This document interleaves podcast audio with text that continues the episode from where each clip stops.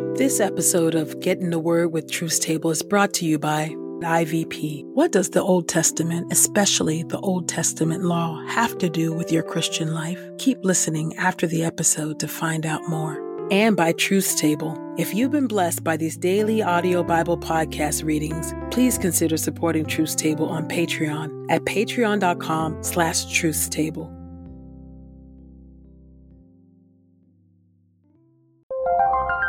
This is IVP.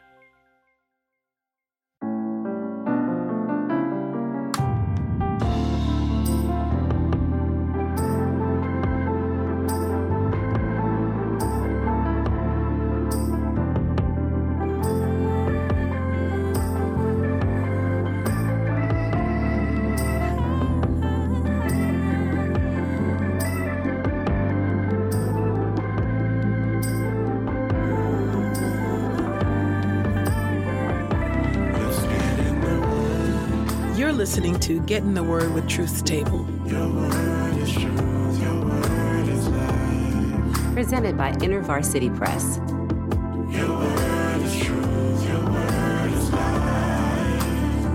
A daily audio Bible podcast read by Dr. Christina Edmondson. And Ekemini Uwan.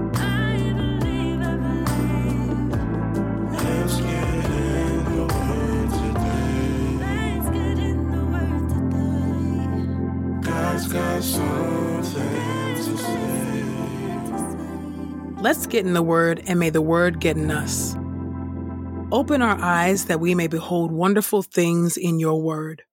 Old Testament reading Leviticus chapter 24, verse 10 through chapter 25, verse 34. A case of blaspheming the name.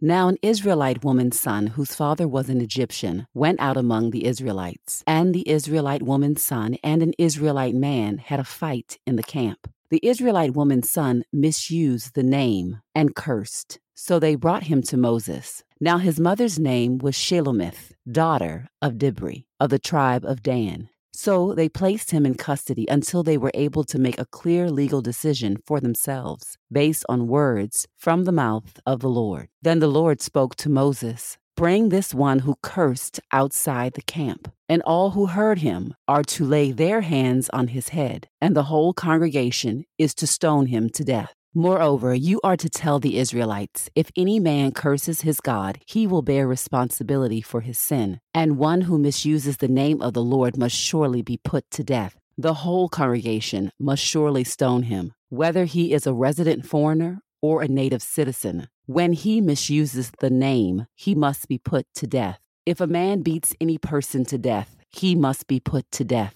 One who beats an animal to death must make restitution for it, life for life. If a man inflicts an injury on his fellow citizen, just as he has done it must be done to him. Fracture for fracture, eye for eye, tooth for tooth. Just as he inflicts an injury on another person, that same injury must be inflicted on him.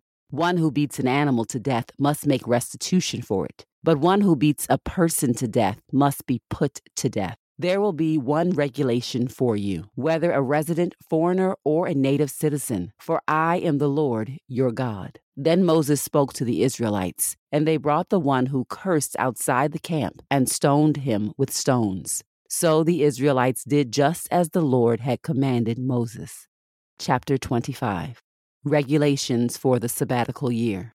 The Lord spoke to Moses at Mount Sinai Speak to the Israelites and tell them, When you enter the land that I am giving you, the land must observe a Sabbath to the Lord. Six years you may sow your field, and six years you may prune your vineyard and gather the produce. But in the seventh year, the land must have a Sabbath of complete rest, a Sabbath to the Lord. You must not sow your field or prune your vineyard. You must not gather in the aftergrowth of your harvest, and you must not pick the grapes of your unpruned vines. The land must have a year of complete rest. You may have the Sabbath produce of the land to eat. You, your male servant, your female servant, your hired worker, the resident foreigner who stays with you, your cattle, and the wild animals that are in your land. All its produce will be for you to eat.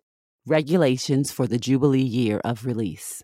You must count off seven weeks of years seven times seven years, and the days of the seven weeks of years will amount to forty nine years. You must sound loud horn blasts in the seventh month on the tenth day of the month, on the day of atonement. You must sound the horn in your entire land. So you must consecrate the fiftieth year, and you must proclaim a release in the land for all its inhabitants. That year will be your jubilee. Each one of you must return to his property, and each one of you must return to his clan.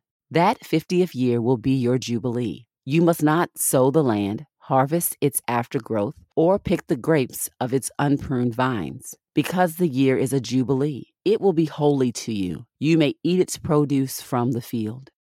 Release of landed property.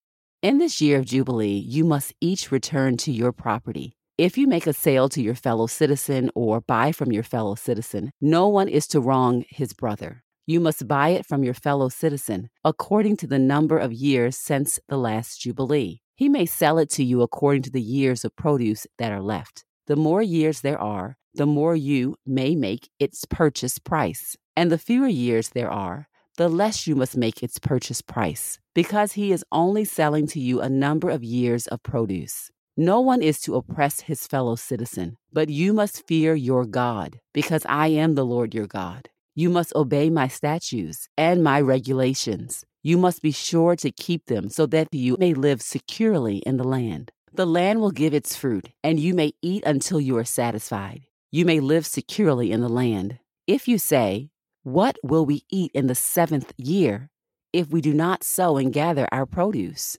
I will command my blessing for you in the sixth year, so that it may yield the produce for three years. And you may sow the eighth year and eat for the sixth year's produce, old produce. Until you bring in the ninth year's produce, you may eat old produce. The land must not be sold without reclaim, because the land belongs to me. For you are foreign residents, temporary settlers with me.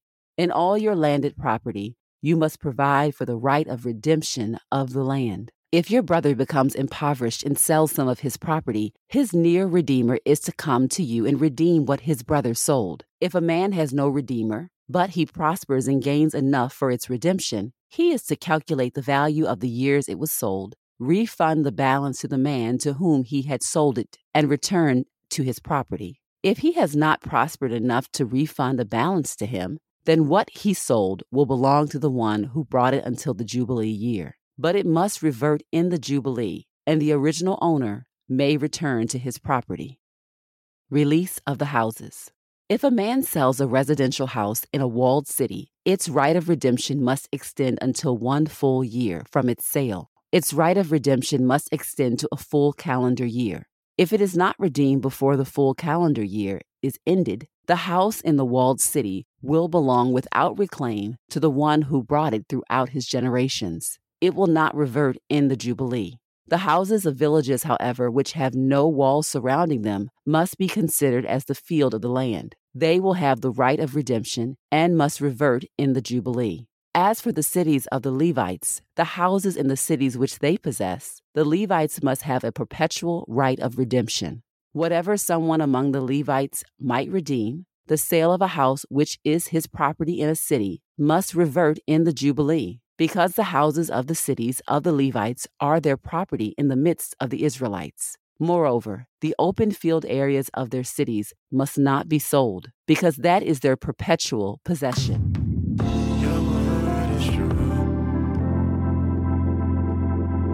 New Testament reading Luke chapter 8, verses 40 through 56. Restoration and healing. Now, when Jesus returned, the crowd welcomed him because they were all waiting for him. Then a man named Jairus, who was a leader of the synagogue, came up. Falling at Jesus' feet, he pleaded with him to come to his house because he had an only daughter, about 12 years old, and she was dying. As Jesus was on his way, the crowds pressed around him. Now a woman was there who had been suffering from a hemorrhage for 12 years, but could not be healed by anyone. She came up behind Jesus and touched the edge of his cloak, and at once the bleeding stopped. Then Jesus asked, Who was it who touched me? When they all denied it, Peter said, Master, the crowds are surrounding you and pressing against you. But Jesus said, Someone touched me, for I know that power has gone out from me. When the woman saw that she could not escape notice, she came trembling and fell down before him in the presence of all the people. She explained why she had touched him and how she had been immediately healed. Then he said to her, Daughter, your faith has made you well. Go in peace. While he was still speaking, someone from the synagogue leader's house came and said, Your daughter is dead. Do not trouble the teacher any longer. But when Jesus heard this, he told him, Do not be afraid. Just believe, and she will be healed. Now, when he came to the house, Jesus did not let anyone go in with him except Peter, John, and James, and the child's father and mother. Now they were all wailing and mourning for her. But he said, Stop your weeping. She is not dead, but asleep. And they began making fun of him because they knew that she was dead. But Jesus gently took her by the hand and said, Child, get up. Her spirit returned, and she got up immediately.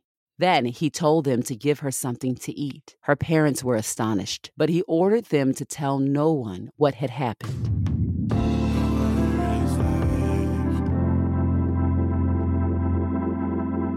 This is the word of God for the people of God. May God add a blessing to the reading of his word. Let us go boldly to God's throne of grace. Righteous and holy and merciful God, the God whose name is above any name, the God whose name is holy, holy, holy. We reverence you today. As we reflect on these scriptures, O oh God, we get we get a glimpse of your character, knowing that you indeed, even if it's hard to wrap our minds around, are the same God yesterday, today, and forever. When we look at that Leviticus passage, O Lord, we are struck by what seems like a severe response, a severe punishment. But then we are reminded that you are thrice holy. O God, your name is high and it is to be reverenced. In your name is power. And oh Lord, we use such flippant speech and behavior at times. And so, God, we repent. We repent for playing your name down, the power, the holiness, the might, and the love of your name we are reminded that if we are the people of God, those who claim to be your children, then we must reverence your name. We thank you, O Lord, for the power and the beauty and the might of your name. And God, we also thank you that you are gracious. You are abundant in grace. O Lord, the way that you heal us and keep us, the way in which you restore us, the way in which you bring that which is dead back to life. God, we are in awe of you. And we pray right now that you would grant to us a reverential fear of you, and yet at the same time, the boldness of the woman with an issue of blood to reach out through a crowd to touch the hem of your garment. She did not find herself stoned or rebuked, but called daughter. And so let us always speak of you by faith and in faith. In Christ's name we pray. Amen.